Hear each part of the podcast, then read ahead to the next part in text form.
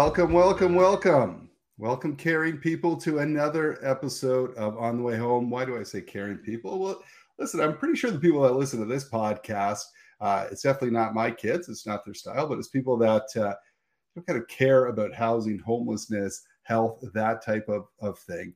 So, thank you for joining us on another episode. We are so blessed on this show uh, because there's so many brilliant people uh, from across Canada, around the world that are doing amazing, insightful work. Uh, they help educate and bring awareness uh, to this sector. So, you know, week after week, and today's guest is is no exception. Uh, the podcast is brought to you by the good folks at Blue Door, where I work. It's an organization up in York region that kind of serves uh, everything north of Toronto. So mostly York, a little bit of Durham and uh, Peel as well. And of course, our amazing friends at the Canadian Alliance to End Homelessness, who just had a giant conference. Uh, it was the first in person and virtual, but a first in person conference in a couple of years for obvious reasons. Very successful, great conference. And uh, at that conference, there were just some brilliant people uh, dropping knowledge. And that brings us to our guest today. So I have David uh, DesBaillets with me today. Now, I'm going to call him Dr. Dave because I, I refuse to continue butchering his last name. Let me tell you a little bit about uh, Dave. Aside from being a podcaster himself, um, he is a postdoctoral scholar at the Human Rights Research Education Center and the Canadian Housing Evidence Collaborative. And he's published uh, on he is published on housing rights, housing policy, homelessness, and socioeconomic rights in Canada and the world. His current research projects include the right to shelter in Canadian law and the impact of the Charter on homeless encampments. And this is a lot of what we're going to talk about today. So love having um, him on. Now, during the conference that happened a couple weeks back, uh, Dr. Dave and I got we got talking, and man, like the time just flew by because this guy is brilliant, uh, passionate, smart, and you know, so I'm so excited for him to join us today. Dr. Dave, welcome to the show. Uh, thanks, Mike. Uh, it's a pleasure to see you again. Uh, and that's that was quite an intro. And I hope I live up to the hype. I, I am no doubt you will. Okay. Now, if you get past this first question, though, this is the tough one uh, okay. because there's no right or wrong answer, really. There's better answers. Uh, mm-hmm. And that is what does home mean to you? Yeah. What does home mean to you? It's pretty open ended. Um, it for me home is is uh, security home is is family home is where i do my thinking home is where i work um i think in short home means everything to me um and it's somebody who's who's uh, who's a professional researcher, uh, an academic, I think I probably spend more time at home uh, than than most folks. Absolutely. And when you and I met a couple of weeks ago, we talked a little bit about home and the reality of home for so many. We were talking about uh, we were talking about how Canadians have this almost obsession with home ownership. We have to own, we have to own. I think that's partially because our parents pushed us. Why are you giving someone else your money, throwing it in the air where right. they don't really realize? I mean, renting is the cost of housing, yeah. you know, whatever. But you know, we're obsessed with this. And, and I think at the time you said, Hey, look, you know, my, myself, my family, I don't know if we'll ever own a home. Right? It's a different right. generation, it's different time, and I think people have to uh, kind of come yeah. to terms with that. Because when we talk about homelessness, we're not talking necessarily mm-hmm. about home ownership, right. which often grabs a lot of the headlines. So when you know when they're saying they're going to pour money into affordable housing, right? Much of that money is around home yeah. ownership, but that's not where where I'm focused or necessarily uh, you are as well. Any thoughts around that? Yeah, no, I, I mean, I think uh, we we spoke about it, um, and uh, I, I still think uh, that that there's an overemphasis on home ownership, and I think it, it's for political reasons. You know, I don't think um, yeah. a lot of thought is given to the homeless issue, um, and certainly when it comes to the sort of uh, public uh, discussion around housing. Uh, so much of it is about, uh, you know, the middle class in Canada, and I understand why politically that makes sense. But, um, you know, more and more, I think uh, people are kind of waking up to this reality, which is that uh, for for the younger generation, and certainly um, it's buying a house, and especially the kind of housing that you know used to represent the ideal, I guess, Canadians, which was more that sort of detached kind of single family home. Um, that's just out of reach for for most of us, and uh, never mind those of us who are who are experiencing homelessness. Uh, so yeah, there needs to be a rethink, I think, uh, in Canada with with respect to you know housing and and the way that uh, the relationship, I guess, that, that with housing.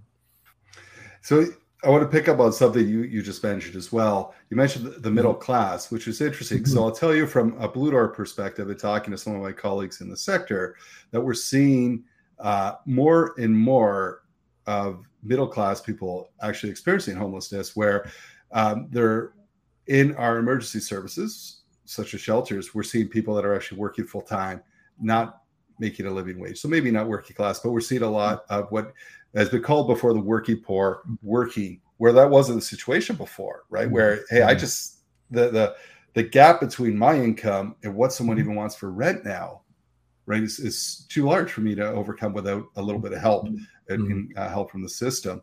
Um, so it was funny. I Toronto councillor that that wasn't running this time around said, you know, ten years ago, when she tried to get uh, a headline in the paper around homelessness or housing, couldn't do it. She said, and now you hear, I mean, this past election, municipal election in Ontario, um, mm-hmm. that's all people were talking about. It was huge. And she said that's because it is now affecting the middle class. Mm-hmm. To your kind of point around, hey, politically, when it starts to affect the middle class, who are your voters, a, big, a large number of your voters, right. then it becomes something politically that I care about. Yeah, the yeah, it, it's kind of a sad statement, I guess, but I, I do think there's a lot of uh, there's a lot of truth to that. That's that you know these issues sort of gain traction uh, when we see um, kind of more and more uh, you know sort of middle class uh, families uh, complaining about the housing situation. Um, and uh, you're absolutely right when you say the face of homelessness. I mean, I mean, this is your department, so I'm not telling you anything you don't know, but the face of homelessness has changed dramatically, you know, and it's no longer the, the sort of, uh, I guess, stereotype that most Canadians have of the, you know, elderly man, uh, single man living on the street. It, it's, it's, it's families, it's kids, it's, um, it's uh, working people, it's people who have jobs, uh, it's people with education, you know. Uh, that, his, that, that historically uh, the housing market uh, was able to uh, was able to accommodate, and and we see that you know that type of of affordable housing is just becoming more and more scarce.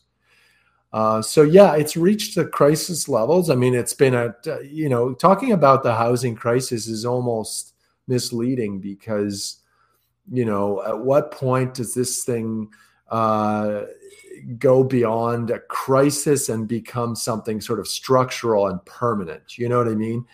Uh, it, it it's it, and it's also reached critical mass as far as public opinion. And that's where you know your friend who's a former counselor and uh, is noticing that uh, the political class and the chattering class in this country all of a sudden uh, talking about housing uh, you know every single day we see stories uh, about housing and homelessness. And that's a good thing right? I mean that kind of exposure that was so hard to get before is now much more common and uh, I'm glad to see it because uh, you know it, it that's adds pressure uh, to certainly to the to the to the government and to the policymakers um, to act. You know, um, so that's that's a positive development, um, but uh, it's long overdue, and it, and it's kind of it feels like the political class in Canada is reacting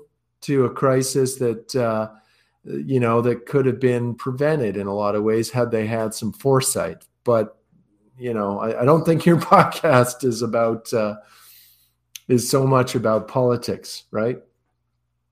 Well, listen, government plays a, a large part in uh, preventing and ending homelessness, but it's mm-hmm. another kind of uh, trail we won't go down. Absolutely, yeah. we've talked about prevention on this podcast. You can't really end homelessness if you don't prevent right. waves of, of coming into it, uh, for sure. Right, but let's talk about something that you've done a lot of work about, you've wrote about, you've researched about, mm-hmm. and that is the right to housing. Now, mm-hmm.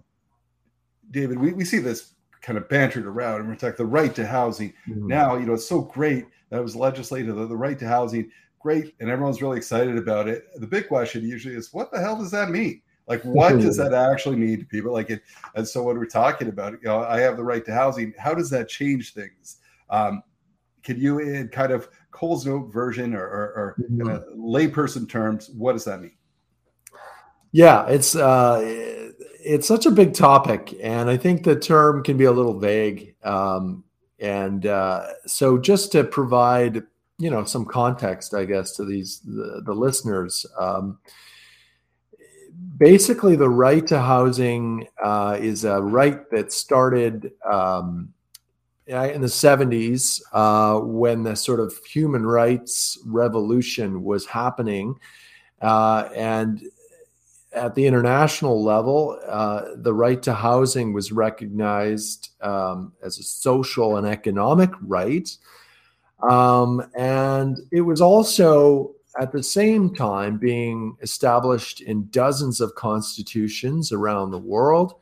Uh, so it was legally recognized uh, in many uh, states and in, in many um, uh, domestic uh, legal frameworks.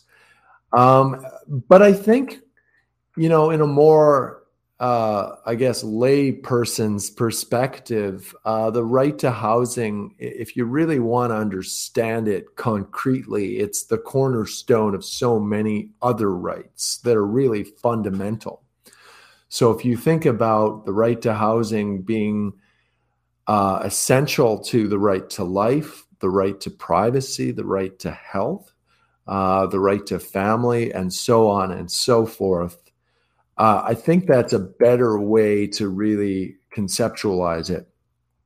And I think, in terms of the Canadian right to housing, um, the legal meaning of the right to housing in Canada has really undergone a massive shift uh, in recent years.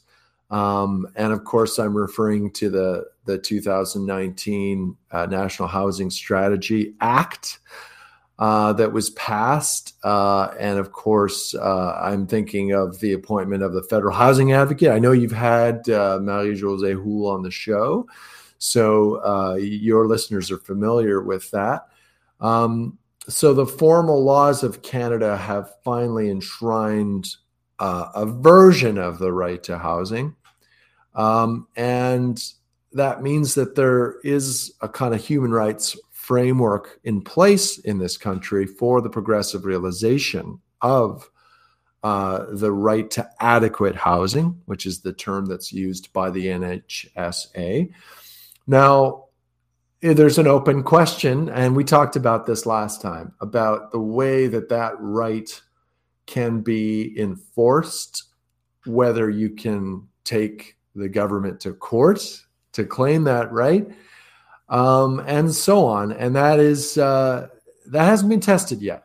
So uh, it still remains to be seen uh, whether we have a fully legal right to housing or something else. And I think I think uh, it's fair to say that at this point uh, we don't have what I would call a fully legal right. Uh, that is a, a, right that is actionable, that you could actually, uh, you know, you can you can uh, base a legal claim uh, on it.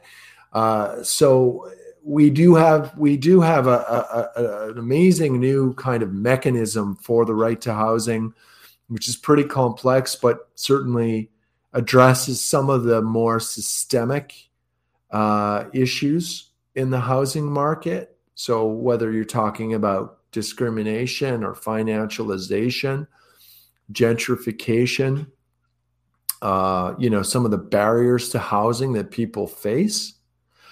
Uh, I think those are issues that the new federal housing advocate has already made a priority. Uh, but in terms of an individual right to housing, um, we've got a long way to go. Yeah, yeah, and thank you for that. I mean, it really is like how do we how do we give this teeth, right? So, and I, I think of, um, I believe it's Wales that has the duty to assist built in. So, mm-hmm. and, and they talk about different boroughs or whatever. So they said, yeah. hey, here these are our priority groups. That, and I believe it works within two weeks. If if they're not housed, they could take mm-hmm. some kind of legal action. Or there's some kind of recourse. Or if you that's right. Yeah, it's it's uh, one of the case studies that I've I've looked at in the past uh, for my research, uh, especially with regards to housing first and and homelessness uh, in uh, on the international level. Uh, so looking at sort of foreign jurisdictions where there is already a right uh, to housing, particularly for homeless people experiencing homelessness. So, and the UK is a is a tremendous example. Um, there is uh, there is under their National Homelessness Act. Uh, there is a, a, a right uh, to to housing if you register as a, as as homeless with your council. Councils being the sort of most local form of government in the UK. Um, and as far as uh, you know, the the duty to provide housing um, goes, I think you might be right. I'm not. I'm a little bit. Uh, I'm a little bit unclear on on all the details uh, how that actually works in practice, but it does on paper. Uh, you can sue your council if they don't uh, find housing for you within a certain period of time. So you're right about that. Construct, a social enterprise by Blue Door, provides high quality residential and commercial construction and property services in the Greater Toronto Area. More than a business with a heart, Construct is a real solution to preventing and ending homelessness. Through its eight week paid skills trades training program, complete with wraparound supports and on the job work experience, Construct lifts people out of poverty and into opportunity. To hire Construct for your next project or learn more about Construct's employment program, visit constructgta.ca. Yeah, and I remember now I can't even remember his name. We had someone from Wales come on and talk about that, right. and, and he said uh, he said you know does it happen? Not very often, right? But it puts that kind of pressure on the mm. team to know, you know, it, it puts that immediacy out there to say we got to do this quick, or yeah. you know, so which doesn't exist, of course. Uh, of course, in Canada, right? Yeah. Uh, so let's talk about that right to housing. Uh, we've had, you know, everyone complains, of course, about the last two and a half, three years, the, the, mm-hmm. almost three years now, the pandemic. But of course, it's been the hardest on our most vulnerable. How did this law kind of play out, or how how was it violated even mm-hmm. more so during the mm-hmm. pandemic? Yeah, that's a good one. Uh, it's a very complex subject. It's the it's the subject of the paper that I'm currently working on with one of my co-authors, Sarah Hamill, um, and it's uh, the, the, what I presented on actually at the the Canadian Alliance and Homelessness conference um, a couple of weeks ago, uh, and you know I think it's fair to say that. Um, what we've seen during the pandemic uh, is an, ex- an explosion really in the number of people experiencing homelessness. And uh, I think uh, uh, a corollary to that is the is the growth of of so-called tent cities, encampments, um, which are really you know communities uh, of people that are banding together to better cope with uh, the the you know uh, challenges of of living um, without a house, uh, without shelter.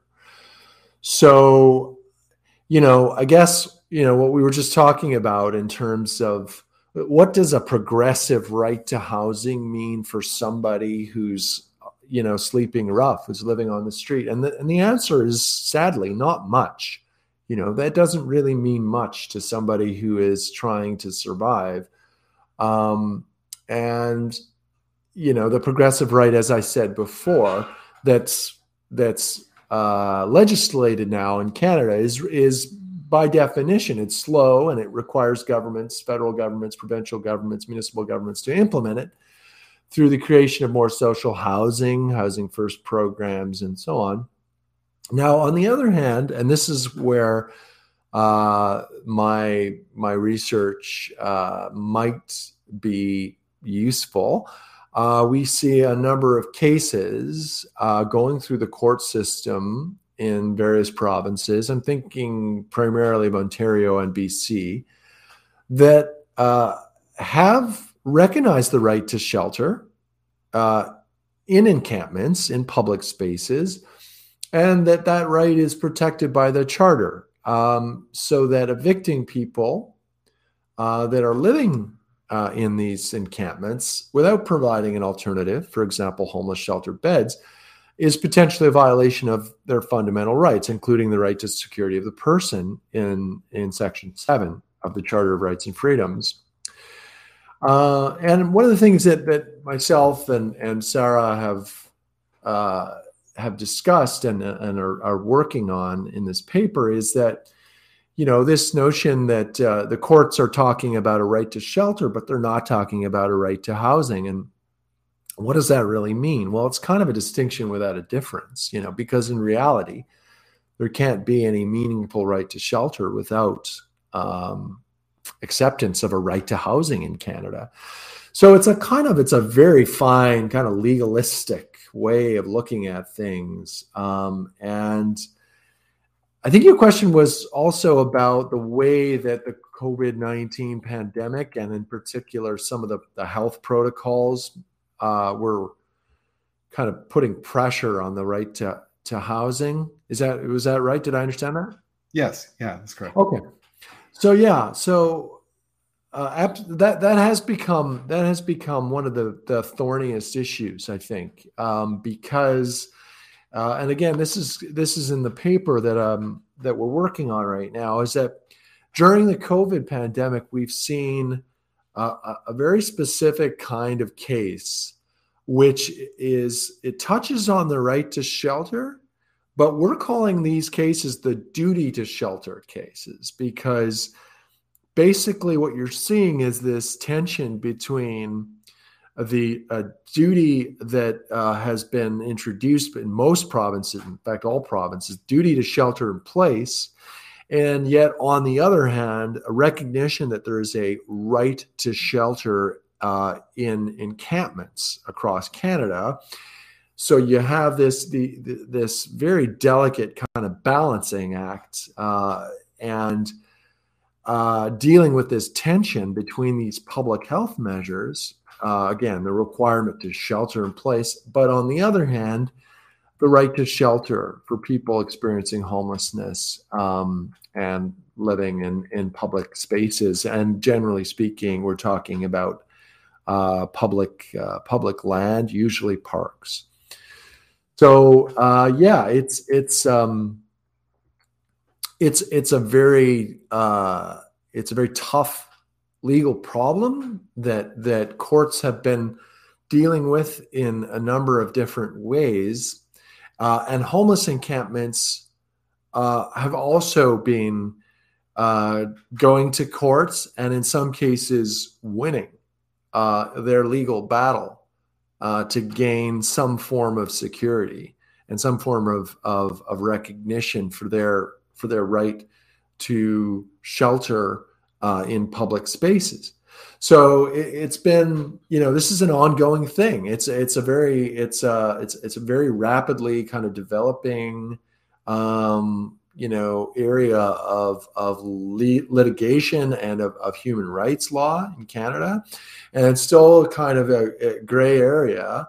And so in this this paper that I'm working on, um, you know, we're looking at the different examples of case law where, in some cases, judges have ruled in favor of the encampments, and in other cases, they've ruled against the encampment. So, what's you know what what's the pattern? What's the difference between these two kinds of uh, of outcomes? Well, I think it becomes more and more important, right? Because from a frontline um, kind of view from from my team and what we're mm. seeing more in the GTA and across uh, Ontario, probably across Canada, is that during COVID, one of the silver linings was that when we had government resources and political will, mm. man, did we mobilize quickly. We opened up yeah. hotels, we opened up all these new sites. Now yeah. that wasn't forever because these yeah. hotels they weren't permanent. Right. Um, and and the, the real fact is, we're seeing this across the GTA, is that we had to scale those back. Now, some of them were purchased, right. some of them are forever, but right. not all of them. And when you take away hundreds of spots in New York region, when you take away 80 spots that you don't replace, and the need through mm-hmm. inflation has gotten higher, higher, right? We, we don't have enough. Every the, the system is way over capacity yeah. right now. Yeah, pushing people again, uh, taking away choice, and I think choice is important to recognize mm-hmm. as well. When you're, mm-hmm. in, you know, that was part of the pushback when they're saying, "Yeah, we're going to encampments where." we're offering people shelter. They're saying, right. it's not really a choice. That kind of yeah. shelter, I don't feel safe right i'm here i mm-hmm. know i could go to that emergency shelter yeah. right? But i don't feel safe there. I don't want to share a room. My health you know i, I feel healthier out here. I, I yeah. don't want to and so there's a lack of choice. So when you don't have choice that's one thing and that lack of choice is getting smaller and smaller. Sort of like they're really because we're at capacity and so mm-hmm. you're seeing encampments unfortunately continue to grow. I don't know if we're going to be able to you know of course we're going to be able to reverse that trend mm-hmm. but in, the, in the short term I think this this right to housing in these cases you talked about and the research you're doing is going to you know, the outcome of that um, and, and, the work that comes out of that is going to be so important. Absolutely. I mean, oh, you hit the nail on the head. So what you're saying, it, it actually is reflected in the case law because when you study these cases, uh, one of the good things that they're doing in in many of these decisions is they get on the record the testimony uh, firsthand accounts, that is, usually affidavits from residents in the encampments. And the social workers that are helping put together these cases uh, are doing an excellent job of documenting just how difficult it is for people to get into emergency shelters, uh, to stay in emergency shelters. Uh, so, exactly, when you say that this is uh, the the dilemma is that they're that courts are trying to find the alternative to the encampments. And they and and often that is to put someone in an emergency shelter. And as you say during the during the covid pandemic there were more options because there was a requisitioning of hotels. We have that here in montreal as well. But that has gone.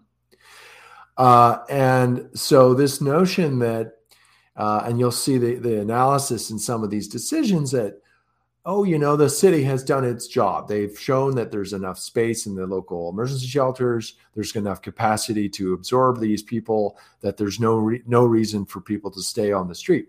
Well, uh, the counter argument to that, and that that comes from the evidence that's documented by often by the litigants, that is, the people living in these encampments, is there are all kinds of, of obstacles if you want to get into a homeless shelter. And in many cases, that means things like you're not allowed to bring animals, uh, you have to be sober. Uh, you know, you, couples uh, are sometimes not allowed to stay together. Uh, you know, there's there's age limits. Some some some homeless shelters will not take uh, people under a certain age. So you, have got a wide variety of of challenges uh, for people to get off the street. Uh, and then, as you say, choice is really quite important. And then, when you're talking about the right to housing or the right to shelter, uh, you know, choice is essential. It's very crucial in the in in any any uh, conception of the right to housing that the, the person who's exercising that right be given a choice.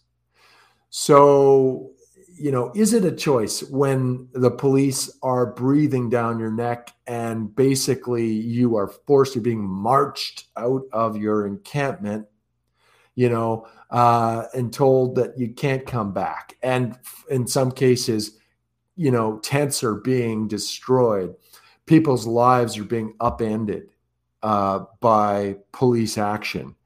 Uh, and I understand that this is a nuanced issue, and that there's you know use of a public of public land is is is a delicate legal question. There's lots of people will make this point. Will say that yes, public parks are not meant to be camping grounds, you know, and that is that is true. But on the other hand, if somebody is using a, a tent in order to survive, in order literally because it's a matter of life and death in Canada. Let's let's be honest. This is one country where you know you cannot sleep outside in minus 30 degrees. Well, a right to life maybe takes precedence over some of the other privileges that you enjoy with regards to public land. So anyhow, uh, it, it's it's definitely it's it's it's a question that's that that is is going to get even more difficult because we are still seeing the effects of COVID. It is we're not out of the woods. We're still seeing uh, a, a, growth in the homeless, the population of homeless uh, Canadians, uh, and we're seeing we're still seeing uh, the the issue of homeless encampments, you know, being confronted with uh, the the the public authorities, whether it's public health or safety, policing, you name it. So these are cases that we're just going to see more and more of them going through the court system. Yeah, yeah, and and and it's, it's truly unfortunate. Um, you know, I was thinking today. I was reading in the the Toronto Star today. Uh, Toronto is facing a massive. The city of Toronto is facing a massive deficit. And so the latest Ontario provincial budget, they have said, yeah, we are not going to put funds towards that to help you out or bail you out. And so now it, it is, you know, fingers crossed that the feds will step up. Right. And I say this because municipalities are not allowed to carry a deficit. So right. the alternative to that, Mayor John Tory said, hey, look, we're going to have to cut services drastically, right. hike, hike up taxes, which, all right, if we're being fair in Toronto, taxes are extremely low. You know, maybe they should have been you know, right. we shouldn't be so fixated on that. Mm-hmm. But the, the, you know, the right now, the capacity, and they're talking about the cost of um, homelessness and the capacity. If they were to cut there, it'd just be devastating um, across the board. There's not a lot of efficiencies. Yeah. When I look at people who have done this right, and we we talked about this to where we're gonna over and over and over again. Everybody talks about Finland, but one of the things that Finland's done well is just what we just chatted about mm-hmm. choice, right? So mm-hmm. Finland had 652 emergency um, spots, and now they've got 50. Right? It's not because they did one thing in right. one year. This was 20 years of mm-hmm. progressive mm-hmm. thinking of mm-hmm. different types of housing. You talk about housing for individuals with supports, housing for seniors, housing for women, housing for you know, like all different types, semi-independent, uh, dependent living, income supports, right? I think, you know, really it's, it's frustrating because at the end of the day, really what it comes down to is we need deeply affordable, all sorts of different kinds of housing. There are also, you know, supports around income supports. A lot of what we're seeing. So, what mm-hmm. they'll tell you in the, in the Greater Toronto area is about 80% of people that go into emergency housing, they go in, they're quickly rehoused, and we never see them again. And then yeah. there's 20%, of course, that are chronically homeless that have different needs, right? We work with right. them. But that 80%, that, that 80% of people is going to shrink as income supports, right? Income supports just have not kept up with rising rents, inflation, different things happening, right? That's so much, in fact, in Ontario, we talk about this quite often. If you're receiving Ontario Works or disability, those mm-hmm. rates are below what they were in 2015 because the government of that day made a 21% cut that we've never recovered. We've never come back up to what rates were before that. So imagine, sorry, 25, I said 1995. Sorry, 1995 was when that that happened, and we, right. we still have 1995 income rates for people. Right. Right. In, in, a 2022 world where things are drastically right. more expensive, so the income gap is just just massive. Uh, so we need some. We need to rethink our income supports. We need to rethink totally. how quickly uh, we are building uh, truly deeply affordable housing. And, yeah. and then encampments, we do that right, mm-hmm. there, there, won't be a need to have this encampment conversation, right? Because we'll have choice right. and options, um, right? You know, moving forward. Yeah, yeah. I mean, I think you, your work is going to influence that too. So, so I mean, really, hope so. Uh, well, listen, we, Dave, we talked about on this this podcast before. Mm-hmm. Uh, homelessness really became a crisis with bad policy. The only thing that's going to get us out of it, or, or one of the keys to it, is good policy. Good policy is informed by the work that you and your colleagues and, and researchers do. So, Thank so it's you, yeah. so appreciated and so important. Yeah, I think. I mean, yeah, uh, the Canadian Housing Evidence Collaborative is is a really good example of a team uh, network of researchers across the country who are dedicated to to evidence based policies um, and working on really every facet. And that's something we haven't had. I mean, this is this is uh, uncharted territory we're in because uh, previously Canada was you know really lagging behind you know other countries in this in this area i mean you know this idea of uh, we didn't even have a housing minister you know until uh, until like 2019 uh, so you know, we we were not at, at a national level, and I mean, I know that you know this is one of the the recurring uh, debates in Canada, right? Because it's very provincial and municipal and everything else, and housing should and homelessness uh, is is often it's often looked at as uh, well. That's the provinces and that's the municipal government. So you know what can the feds really do about it? Well, there's turns out there's a lot they can do. One of those things is investing in evidence based research. You know, so that they can, as you say, uh, they can they can create. Um, uh, data, you know, that's reliable, up to date, um, that, that can be used by policymakers and lawmakers, you know, when they're making these decisions, uh, so that we don't end up in a in a you know a situation where uh, it's just sort of politicized. I mean, everything of, of course is going to be politicized, especially in this day and age. But it, it, it if you can if you can say, and I think homelessness and housing first programs are a really good example of this. If you can prove uh, that housing first, and there are many studies that do prove that housing first can can reduce chronic homelessness, uh, then you know most most reasonable people will get behind it. I mean, it's not that that kind of makes it, even though it, it can be a bit overly simplistic, but it it, it does make the the case a lot easier. Uh, and researchers have done that, I think, uh, very successfully in Canada and of course uh, you mentioned finland i mean uh, being a world leader and they really they have proven they've demonstrated that you can do it on a large scale and you can get amazing results in in I mean, they started in the early 2000s uh, with their anti-homelessness strategy, and and uh, you know uh, the results uh, are are being studied now by people like me and, around the world.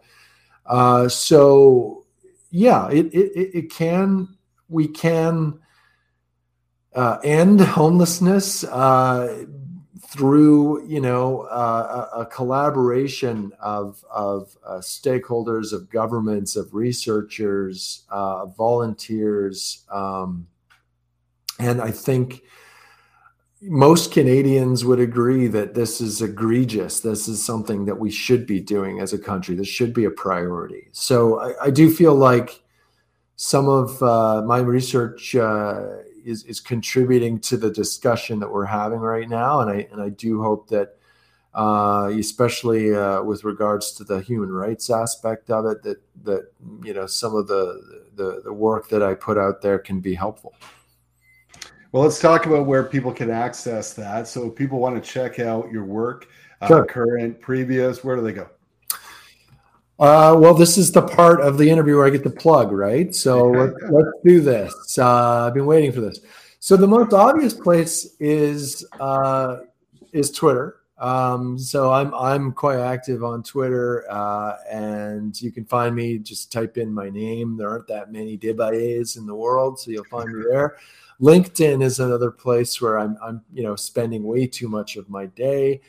You can also check out my papers, my presentations uh, that uh, that have been published uh, and that have already been given uh, on Google Scholar. Uh, I'm also on academia.edu, uh, that's edu.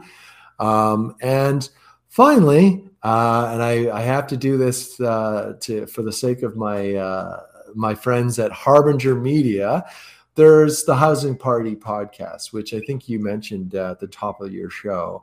Uh, I'm a podcaster, very part time, but uh, I am a podcaster. And our last episode came out uh, in in October, and uh, it's available through all the the usual platforms. Uh, we actually interviewed a guy named Daniel Villarreal, who's a human rights lawyer right here in Montreal, and we looked at uh, we looked at some of the strategies that he uses to defend tenants from uh, wrongful evictions, and we uh, you know explained how you can uh, you can use the law, you can use uh, certain legal strategies if you're facing a rent eviction uh, and he's a guy who uh, he's in the trenches, you know, if you will. He's uh, at our landlord tenant board almost every day, uh, and dealing with uh, dealing with uh, evictions. So, you know, it, it's that kind of show. It's a show that has it, that that that has housing rights at its core. That's that's what we do. It's called the Housing Party, and it, yeah, I recommend it.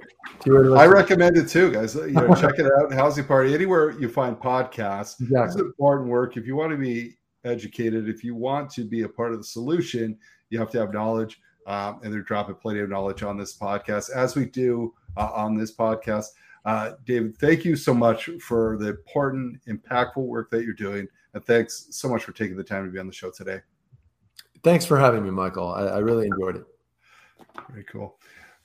Well, there you have it. I mean, quite often we have people on the front lines, or we have people that have uh, come up with new housing solutions and that type of thing. Not often enough do we have the researchers, the academics on this that are doing really, really important and impactful work that are going to inform, change laws, policies, uh, and help us out of the crisis we find ourselves in. Dr. David is one of those people. Uh, so great to have him on man, we are so fortunate to have brilliant people every week on this podcast, change makers, impact makers. Listen, we are, this crisis is getting worse, not better, but I'm an optimist. I think with people uh, like Dr. Dave and the individuals we have on the show, this is very solvable. We can move forward. We can have a country where people do not have to experience homelessness. But it's up to me, it's up to you. All of us together can make this happen. And we'll continue to bring amazing people like David on the show week to week. So make sure you join us next week on the way home.